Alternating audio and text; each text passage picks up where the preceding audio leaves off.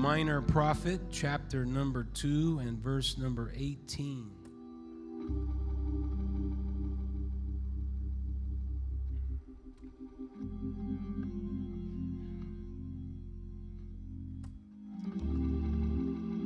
Habakkuk chapter number 2 and verse number 18. What profiteth the graven image that the maker thereof hath graven it? The molten image and a teacher of lies, that the maker of his work trusteth therein to make dumb idols? Woe unto him that saith to the wood, Awake, to the dumb stone, Arise, it shall teach. Behold, it is laid over with gold and silver, and there is no breath at all in the midst of it. But the Lord is in his holy temple. Let all the earth keep silence before him. My, you have two verses of, of discussions about graven images. Verse number 20, I want to read that first phrase together. Verse number 20, let's read it together. Are you ready? But the Lord is in his holy temple. Amen. Let all the earth keep silence before him. Man, that's a powerful statement.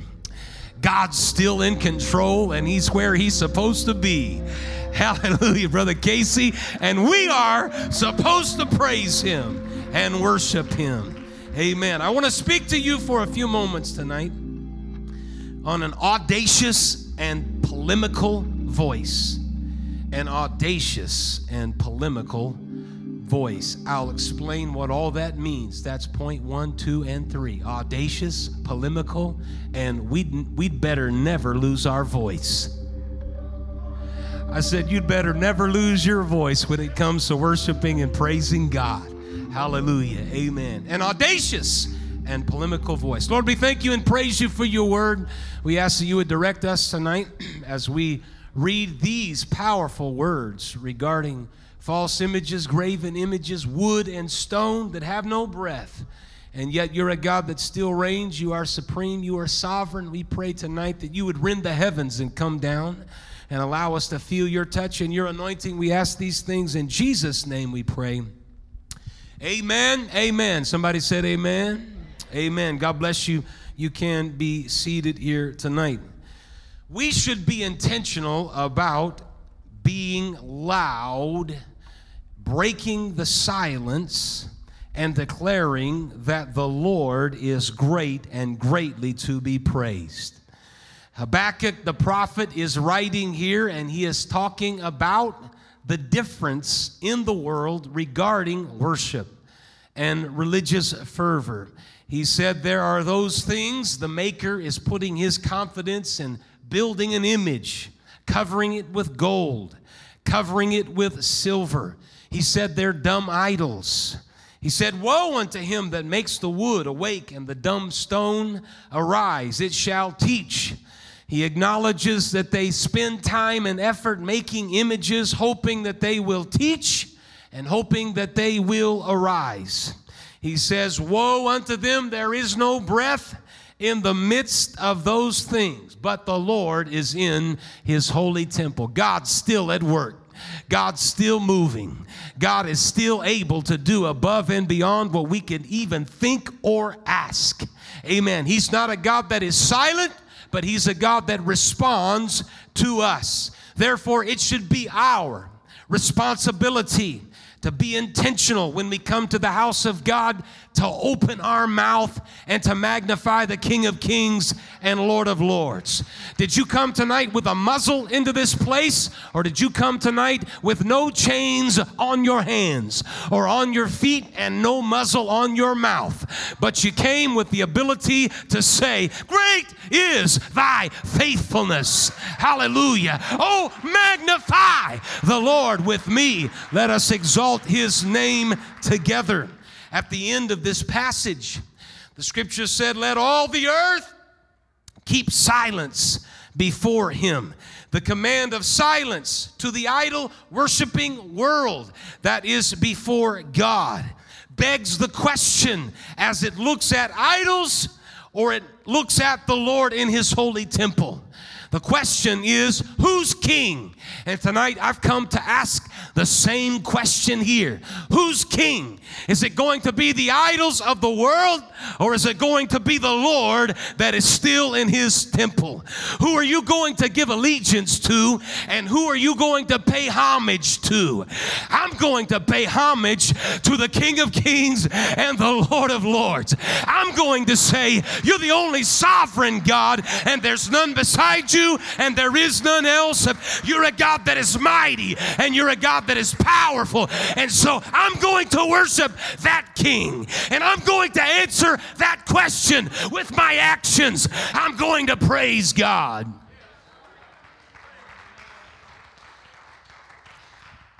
Ladies and gentlemen, let us not forget that that is an audacious, it's an audacious act.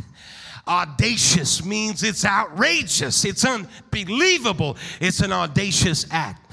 Imagine being in the throne room of an ancient king like Esther that has to make a determination of whether or not she's going to step into King Ahasuerus' throne room. That's a dangerous place. You don't just walk into the throne room of a king. We read the book of Esther and we know that the Jews were facing extermination. And if it had not been for Esther, said Mordecai, God put you here for such a time as this. And you need to use your influence and your ability. You need to use that to step into the throne room of the king and let him know that Haman Haman is trying to destroy your people. You can't get satisfied just because you're in the king's palace and you have the favor of the king and the blessing of the the, the king. You can't shut your mouth to the plight of all of your own people. You got to open up your voice and you got to declare, you got to declare what is happening and you have to plead the case for the Israelites. You can't put a hand over your mouth, Esther. You got to open your mouth and God put you here for such a time as this. Hallelujah. God put you here for such a time as this to do what? To give God praise, not to be a silent people, but to be a people with the praise and worship on your lips that comes out of your belly and that comes forth in adoration that says, God is in control. God is the one that is able completely. Esther, you've got to do something here. And he, he, he spent some time talking to her and this was not an easy thing it was it was such a thing that she said okay then i want you to fast for me i don't want you to eat or drink for three days night or day i want the maidens to fast and after that period of fasting, I will go into the king, which is not according to the law. Not anybody just enters into the throne room. And if I perish, I perish. Mordecai went his way and did all that Esther asked. They spent some time in prayer and fasting. On the third day, Esther put all of her royal apparel on and made her approach to the king's house and stood in the inner court over against the king's house. And the king sat upon his royal throne in the royal house. And it was so when the king saw Esther, the queen, standing in the court he raised the golden scepter that was in his hand, which says, You're not going to die today, but you're going to live. Are you thankful that when you worship God, there is no apprehension that He's going to strike you down? You don't have to live under that fear. But when you step into the king's, even though it's an audacious act, what right do you have to step into the, the throne room of the king? Who do you think you are stepping into the throne room? Hallelujah. I want you to know that you don't have to fear anything when you step into the king's throne room because there's a king that loves the fact that you're even in the building.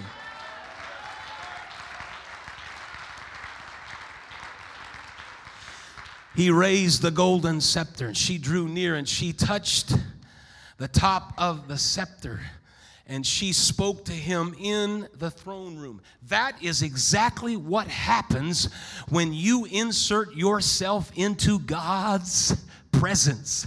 You are inserting yourself into the king's throne room.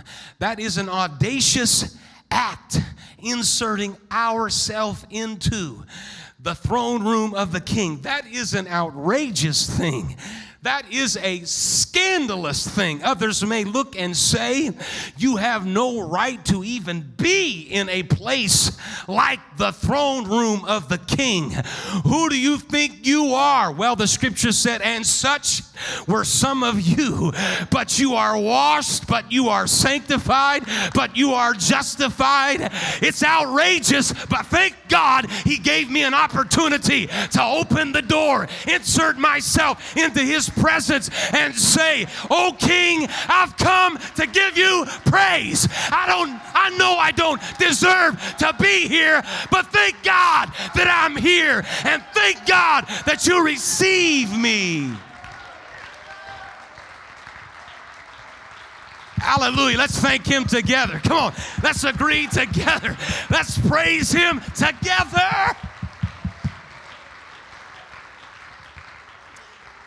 Amen. It's an audacious act, it's an outrageous act, it's a scandalous act. As if God needs something from you.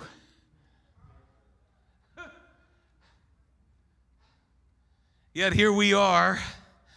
We enter loudly and boisterously with Bless the Lord.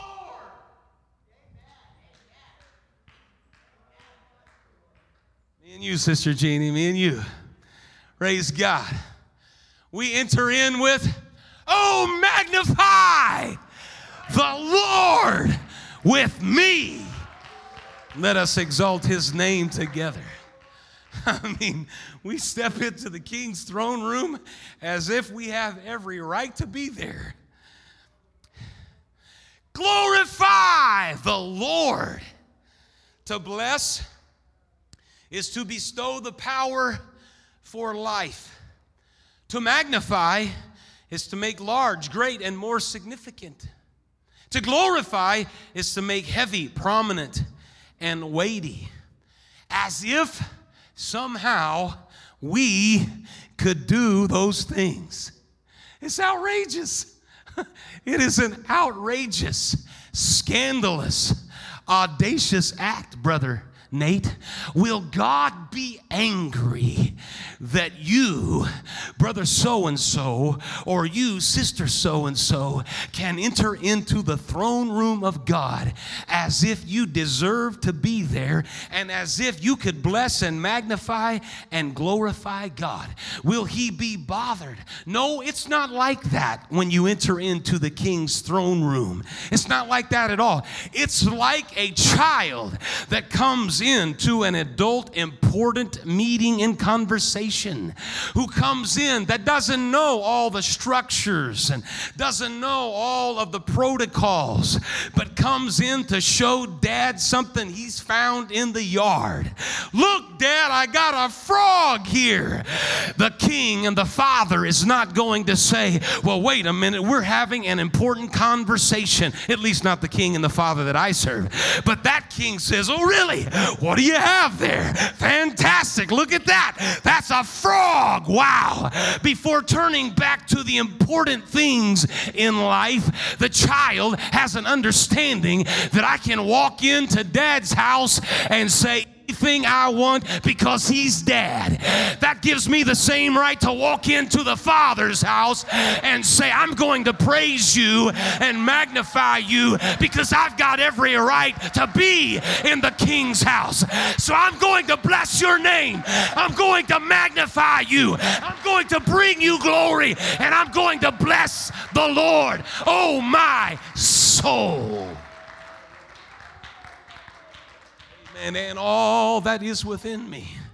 I'm going to praise you. Amen. And, the, and guess what happens? The king when we come in boisterously like that, the king raises the scepter and recognizes those are my people. Hallelujah. I am pleased and I'm honored and I'm gratified and I'm blessed and I'm made bigger and I'm made more powerful when those folks on their own voluntary will make a choice to say, Nobody's forcing me, nobody's coercing me. I just want God to know that He's been really, really good to me, and I've come boisterously to magnify His name, even though it may be. Even though it may be audacious.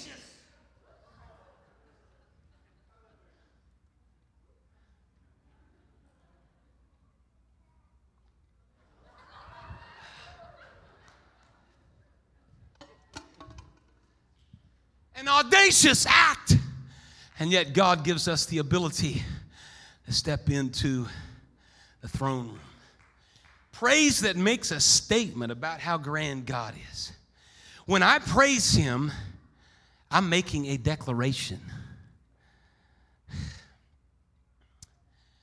I am declaring that God is greater, God is more powerful, and He's more prominent than anything else in the world.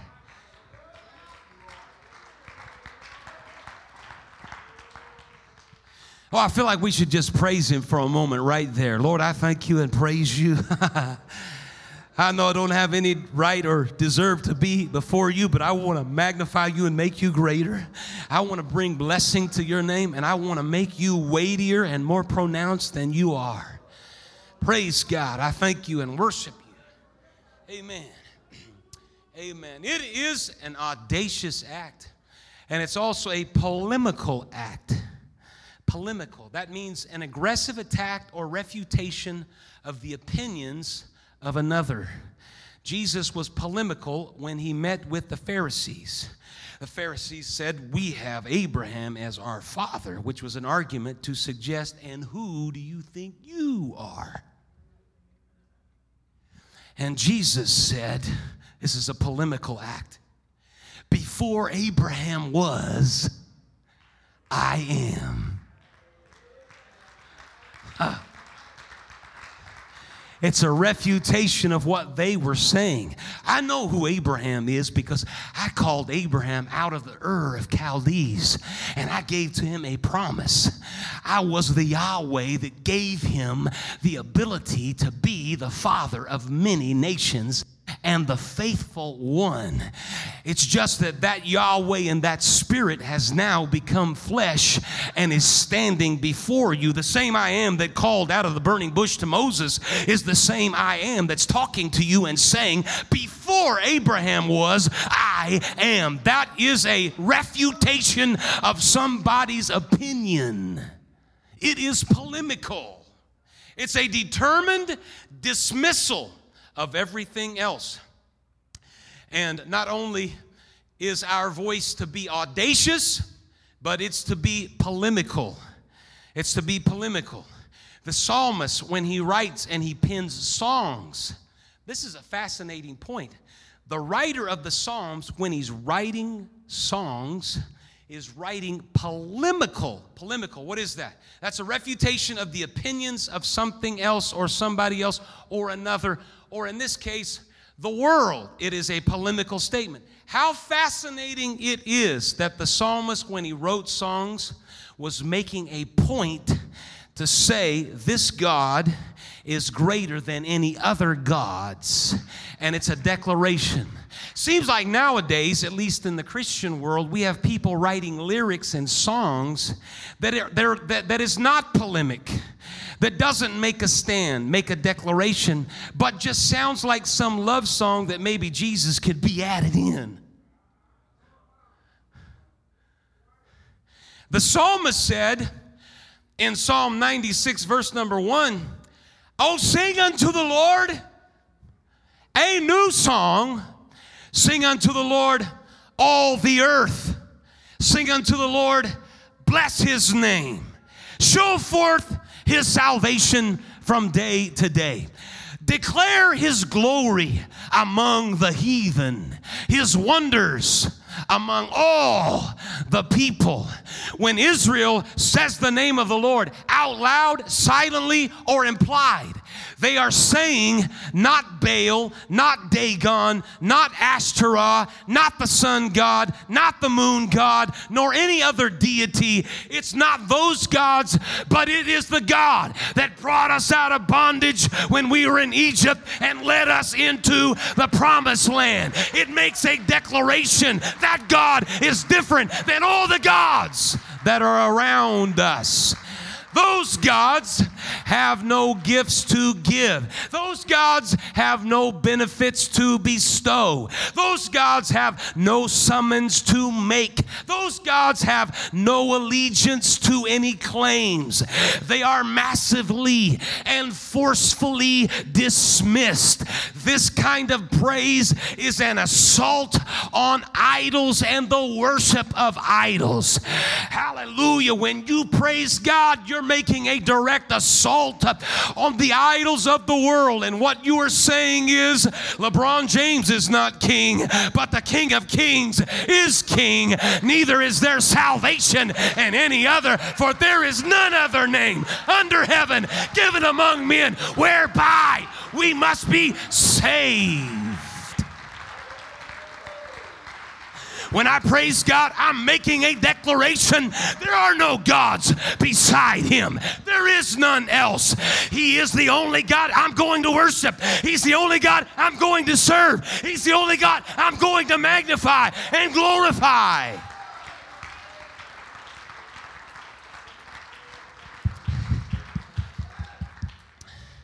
Psalm 96 and verse number 5. For the gods of all nations are idols, but the Lord made the heavens. That's a declaration. The Lord made the heavens, not some idol, not something made out of wood or stone, covered in gold and silver. They have no breath. And woe is to the individual making an idol, thinking it's going to respond to him in confidence. But the psalmist said, The Lord made the heavens. Mm, all the claims from culture and popularity are massively dismissed. Oh, I hope you're hearing me, parents. I hope you raise up children that understand and recognize we're not going to be in arena somewhere worshiping and praising idols of the world. but we are going to be in the sanctuary. We're going to be in the house of God. And we've got a voice to lift up and to praise God and magnify Him. Hallelujah. I'm going to praise Him and worship Him with everything that I have. Hallelujah. All the claims from culture and popularity are dismissed. And for this reason, then, praise is a political spiritually political act because it assumes it assumes it assumes authority power, loyalty, and the right to define reality. That's the claims that it is making. It's not the world, it's God. God defines reality. It's not the culture of the world, it's God that defines the reality. It's not the world that should be influencing me, it's God that should be influencing me. I'm not changing my position because the world said it, because it's God that is anchored and defines what true reality is. That's a political statement, and that's how we should live our lives. I don't care what the world says, I'm going to listen to the voice of God. I don't care what popular culture says, I'm going to trust in the name of the Lord. Some trust in chariots and some in horses, but we will trust in the name of the Lord our God. You can play the music, baby, but we ain't bowing. You you can heat up the furnace, but we're not bowing. You can throw us in, but God. God will deliver us out of the hand of the fiery furnace. Oh, King Nebuchadnezzar, you ain't king, God's king. and you're messing with him. Praise God, it's a political statement.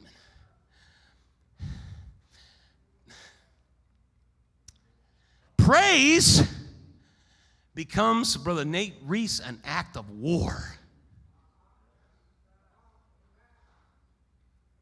And you wonder why a pastor and why a pastoral staff wants a church on fire for God because it's an act, it's a declaration in an act of war. I'll tell you this right now. If we come in here and our voice is muzzled and there's nobody praying and nobody worshiping, I'll guarantee you there'll be no revival.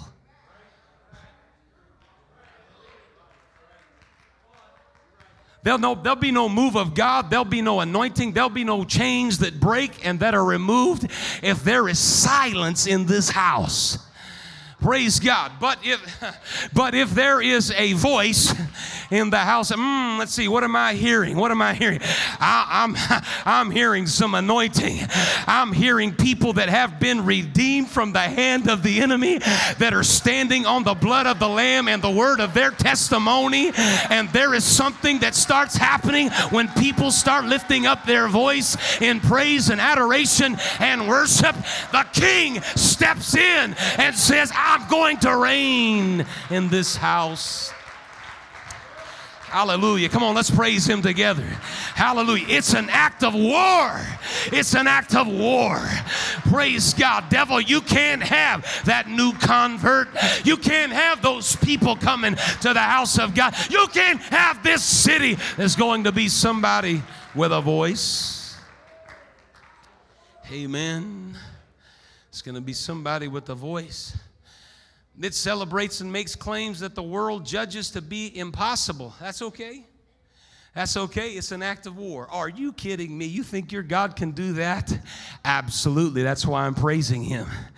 That makes absolutely no sense. You folks are wild. Why are you doing what you're doing? Because we serve the King, and that means He's King over everything. Praise God. And all the idols that are in the world don't measure up to this King. That dumb idol can't forgive you of your sins. That idol that's made of wood and stone, that name attached and associated with that idol is not going to do anything for you. But when you're baptized in the name of Jesus Christ, Christ, it's for the remission of your sins. That's the King of Kings that I'm serving. That's the name that is being applied to my life. Praise God, it's an act of war. And those that say what you're doing is an impossibility, the people of God rise up and say, No, it is a possibility if it is in the hand of God. That world and that world of idolatry that wants to mock and dismiss the notions of possibility in which people trust too much. There's another side that the people of God, in a statement of political solidarity with God, says you can't trust in money. You can't trust in fame. You can't trust in fortune. You can't trust in looks. You can't trust in talents. Those are all false gods that do not measure up to the King of Kings and Lord of Lords. Therefore, we, as the signed people who have been signed with the blood of Jesus Christ uh, applied to our life in baptism, we stand up in solidarity and say, All of those gods will disappoint you, but Jesus Jesus, He's never disappointed. There may be a certain power in the drugs and addictions and immorality of the world, but there is, there is, there is, there is nothing like the mercy of God, the faithfulness of God, the hand of God that is able to deliver.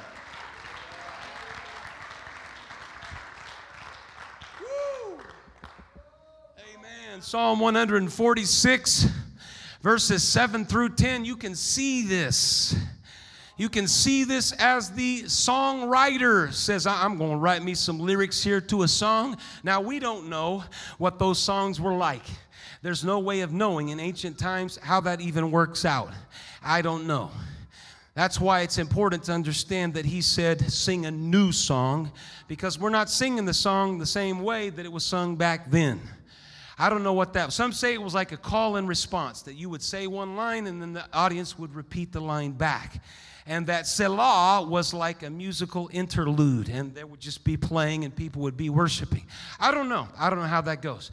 But I do know in the lyrics of Psalm 146, there's an emphatic statement and declaration that is being made. It's audacious to enter into the throne room and it is a political thing as well. It's polemical. It says God is and the rest of the world is not. Watch how this plays out in Psalm 146 and verse number 7. The Lord, everyone say the Lord. The Lord looseth the prisoners. Well, if it's the Lord loosing the prisoners, that's staying a declaration that only the Lord is able to loose the prisoners. It's not Baal, it's the Lord. The Lord openeth the eyes of the blind. It's not a modern idol that does it, but it's the Lord. The Lord raiseth them that are bowed down. It's not a political system, but it is the Lord that does this. The Lord loveth the righteous, not some organization. It's not some organization that loves the righteous. It is the Lord that loves the righteous. The Lord preserveth the strangers. It's not a political persuasion. As a matter of fact, I think we need to start moving toward the direction of saying that politics need to stay outside. Let's see, not even in the lobby, but at the door out there. You want to get in the parking lot and talk politics? Go ahead. But when you come into this place, all the political discussions need to go bye bye. You know why? Because God doesn't look at political parties, He looks at something called the church. And the church is made up of everybody, every nation, every skin color, every language. Doesn't matter what your politics are. What matters is are you saved? Are you redeemed? Are you on the right track? Are you going the right direction? Are you being used in the kingdom? Mm. He relieveth the fatherless and widow, but the way of the wicked he turneth upside down. The Lord shall reign forever. Even thy God, O Zion, unto all generations. Praise the Lord. What we're going to do is praise Him. We're not praising another, we are praising Him. Praising God abandons those things for an imagination of God doing great things in the world. I'm telling you here tonight, the church must have a voice and it must captivate our imagination. Do you believe that God is able to fill somebody with the Holy Ghost? Hallelujah. Do I have a witness in this place here tonight that these altars can be altars of forgiveness? Hallelujah. If you believe that, then it's captured your imagination. And connected to your imagination is a voice that says, Oh, yes, we're praying for the next person to come in weighted down with sin. That God is able to remove that weight of sin on their life and give to them a freedom and a liberty that can only be found in His name. Not silence, not silence, but a loud, boisterous praise that fills the void of the world's silence. You got to have a voice. You can't be silent. If it gets too quiet, somebody needs to say, Praise the Lord, Sister Jeannie. Praise the Lord. When it starts getting a little bit tight, there's got to be somebody that steps up and says, We're declaring war against the enemy. Praise God. Hallelujah. Glory be to Jesus.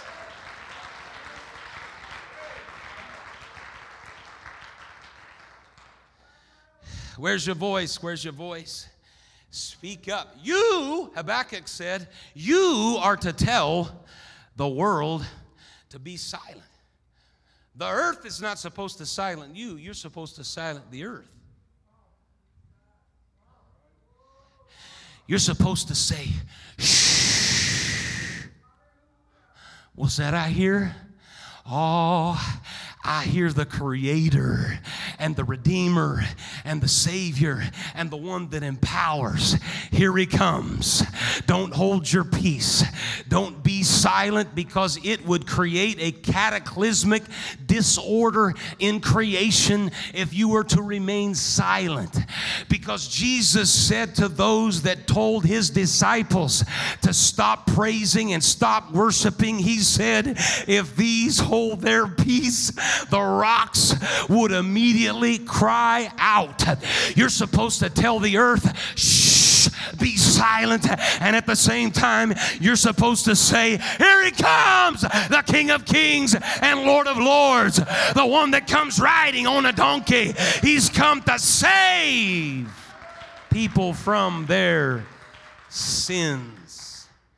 Amen. Praise God as the instrumentation comes tonight. Don't hold your peace, but lift your voice. Two people in the same chapter. One lost his voice because of his possessions, and one lost his blindness because he had a voice. Mark chapter 10, the Bible tells us that there was a rich man that came to Jesus and wanted to inherit eternal life, and he did not follow Jesus, even though he prescribed to some things that Jesus told him some commandments. He said, I observed all those things from my youth. Jesus said, One thing you lack. He pinpointed this particular individual's problem. One thing you lack go your way, sell whatever you have, give to the poor, and you shall have treasure in heaven. Come, take up the cross and follow me. And his possessions silenced his voice. He was sad at that saying and went away grieved, for he had great possessions. His voice was silenced because of the connections of worldly material things, and it quieted him. My, there's a lot of things that could go with that, a lot of distractions. It was a reasoned voice, it was a studied voice, it was a calculated voice. It was an individual that could have been used greatly for the kingdom of God. Yet he leaves in possession of his possessions but no mouth and no voice. But just a few verses later, as Jesus is going by, there is a man by the name of Bartimaeus who doesn't have any possessions, but he's blind. He's got nothing to lose. And he's got a voice, and he starts shouting. Jesus, thou son of David, have mercy on me. Mm. Many charged him to be silent. But Bartimaeus somehow had a connection to Habakkuk, even if it might have been elementary. He had heard enough about Jesus to say, The earth needs to be silent.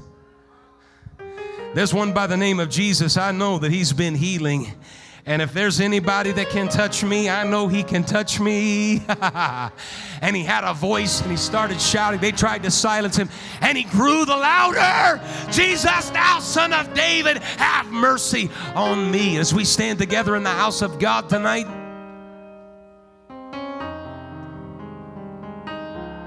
praise God, there was a God that said, Bartimaeus, come forth. They said, He's calling for you, Bartimaeus. Jesus said, What do you want me to do? He said, Lord, that I might receive my sight. Jesus said, Go thy way, thy faith hath made thee whole. He didn't have any money, but he had a loud, boisterous, liberated mouth, and he received his healing. Amen. Amen.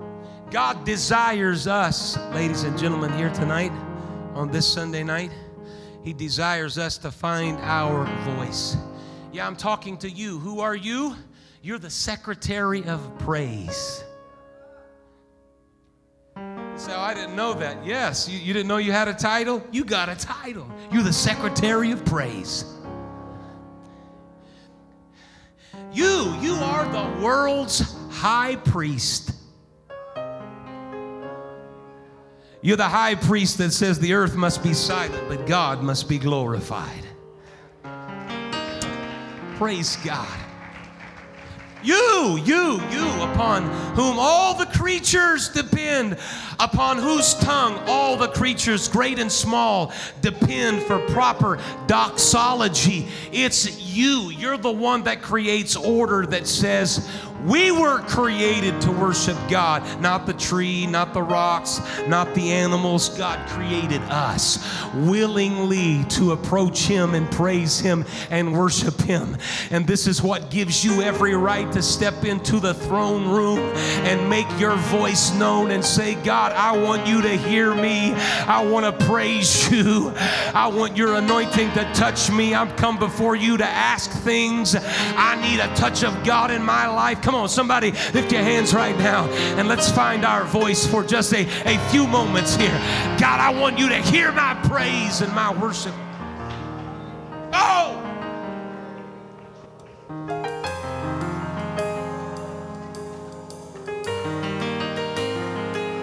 Come on, it's you that keeps God blessed and glorified and magnified. He gives us that ability to bless His name, to glorify His name, to magnify His name. Hallelujah, with uplifted hands. Come on, make your voice known. Make your voice known. God, I want the holy thou to become thou among us. I'm going to praise you, and in the process of praising you, you're going to come down in the midst of us.